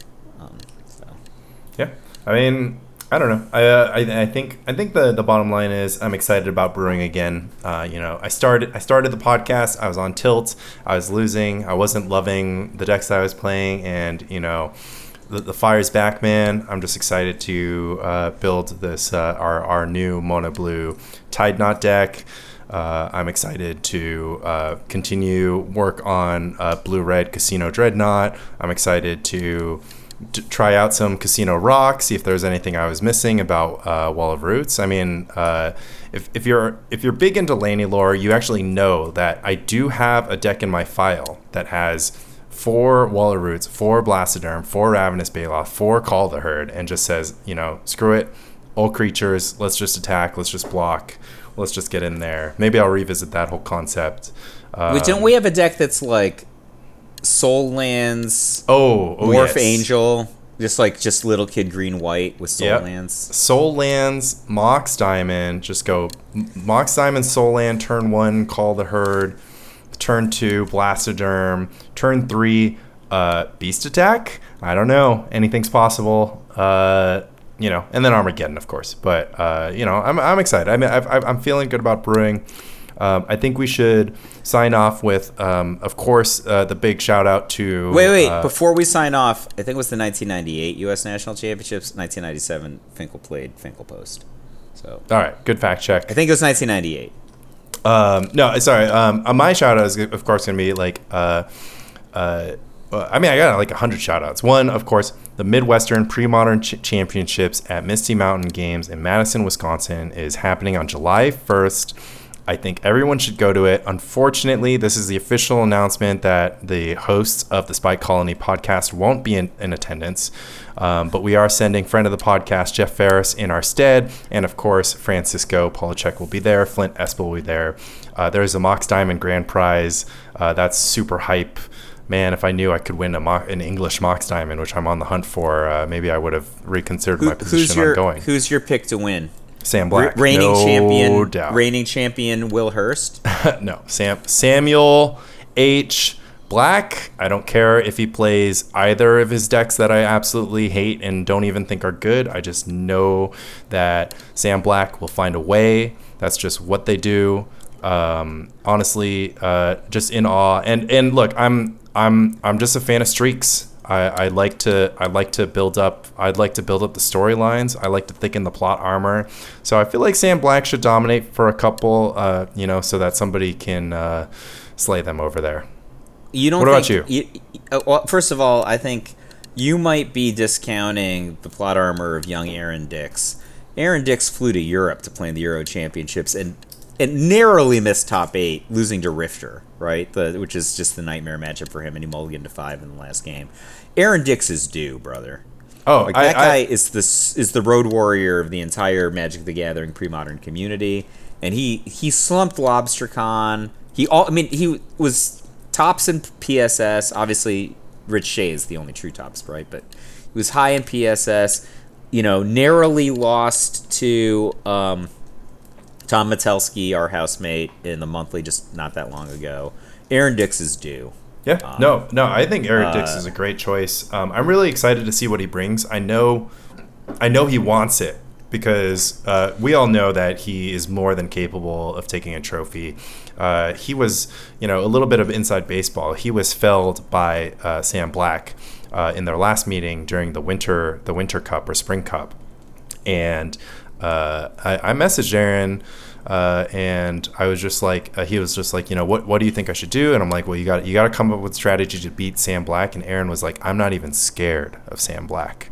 So I am I am excited uh, to watch that pairing happen. Of course, in the top eight, both absolute killers. Uh, Will Hurst, of course, reigning champion, never somebody to count out. Uh, I don't know how he does it. He can't keep getting away with this, but the man is capable of just an unreal amount of top finishes uh, with with some some crazy decks. But Do you, know, think he bought like extra plot armor from the dealer? How do you think that works for for young Will Hurst? I I have no clue. It's the mismatch new border basics, I guess. I, I, I think I think you know he's getting carried by like a true like you know Will is not a heavy heavy analyst, not like a old washed up pro. He's not a like super super like you know long history guy. I think I think Will is being is being carried just by pure love of the game.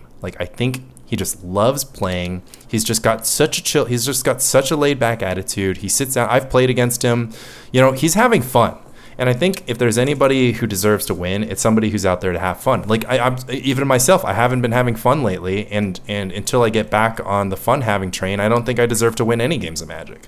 And uh, you know, maybe he's just he's just earning it by, by through sheer joy, which at the bottom line is why we're all here. Uh, so let's pick our top eight. I'm okay. Let's let's let's just Top four, top four. top- well, top four? The top. Well, top eight is just all the all the players we like, right? all right. So I'm gonna pick. I'm gonna first pick Jeff Ferris. All right, good good pick. I'm picking Sam Black, high salary in the fantasy league, but you know they're gonna earn it. Are you gonna bounce or do I get the next pick? Uh, yeah, and then I'll bounce. I'll pick Hursty. I'll pick the two locals, and then you All can right, have I'm Aaron taking Dix. Flint Espel then. Oh, you're taking. Well, then I get Aaron. Yeah, oh, Or no, you get it- two, but We're get only two. picking No, no, four. we're oh no, no. yeah. Oh, we're each picking four. Yeah, no, that's right. that's Okay, right. so I want I want Aaron and Flint. Yeah, you got Aaron and Flint. All right. So you got Jeff Ferris, and Aaron and Flint. I got Sam and Will. Uh, I am going to pick um, for my final two. Uh, I think I'm going to go with Artie. Um, Artie brought the Grotog deck, and that's like my pet deck. That's our mutual pet deck, and I really, I really believe in the deck. I think it's very challenging. Um, I do think it's a little bit underpowered, but uh, you know what it lacks in power, you can make up by being a killer on it. I think Artie's time has come, and then of course, uh, rounding out my top four is going to be Francisco Polachek. Ah, I wanted Fran, obviously. Okay. Uh, I'll, so I, I get one more pick, right? Yeah. So I'll take Caleb Durward as my last pick. Oh, Caleb's such a sick choice. I I hope he's got something new. I know he's all about that red green survival deck, and that deck's really cool. Um, but I would love to just see him uh, try out something uh, that's even I, cooler. than I that. would have I would have gladly taken Fran over Caleb. No offense to Caleb, but I had to first pick my man Jeff Ferris. Uh, Yeah. So No, I'm excited. I mean, Jeff Jeff is going to be the I, I believe the sole representative from the New York squad, and he does so much for us uh, by helping put together um, the Yeah. the meetups. And uh, for the longest time, we were hosted at his office. Uh, we've now moved to Bifrost Games, so. Uh, we had a big testing ses- session with him yesterday, and Jeff Jeff put up but good he results also set up the. Bifrost Games relationship, Yeah. right? Yeah, exactly. He's he's the man in uh, who's texting back New and forth York. with the owners. Yeah. So, uh, you know, of course, shout out to Phil Wynn. He's effectively on paternity leave uh, from organizing, but Jeff has done a great job on the ground in Phil's stead. Um, Uh, so I, I got another mail mailbag, um, but I I've, I remembered to do promo code Flores this time. Oh, nice. Uh, I look forward to seeing that picture on Twitter. Um, I guess this is a good time to plug. I, oh God, I, I have one more shout out. Um, Yeah. And this is the sentimental shout out, which is just that, like, uh, I've been getting messages. I don't know if you've been getting messages, Mike. Maybe they just send it to me because they know that I am the CEO and executive producer of the Spike Colony podcast. I'm getting so many. So many nice messages from people just saying Yeah. how much they enjoy the podcast, how uh, you know, how they think that I'm doing a good job of keeping Michael J on topic when it matters.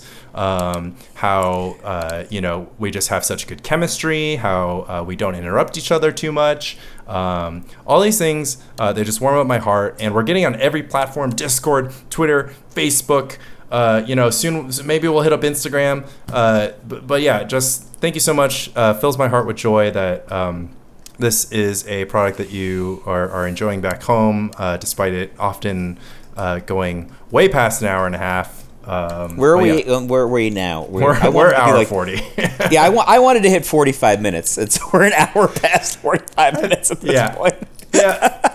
Never gonna happen. Uh, listen, if you split it, if, if your commute, uh, uh, my, my recommendations are as follows: Wa- uh, listen on 1.5x or, or 2x speed, or if you have a 45 minute commute, you just do half the pod on your way into work and the other half on the way out. Um, maybe we'll have bite-sized ones in the future, but uh, man, I just love talking But to my friend Michael not. Flores. Yeah, way too much. Um, so maybe this Uh, is just gonna be the trend. I'm gonna shout out to uh, David Tao, KYT, Roman Fusco, and Pog.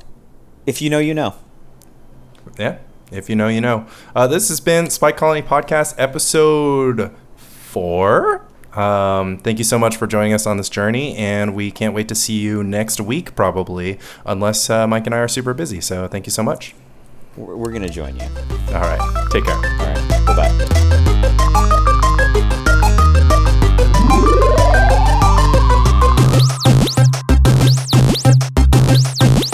Game over.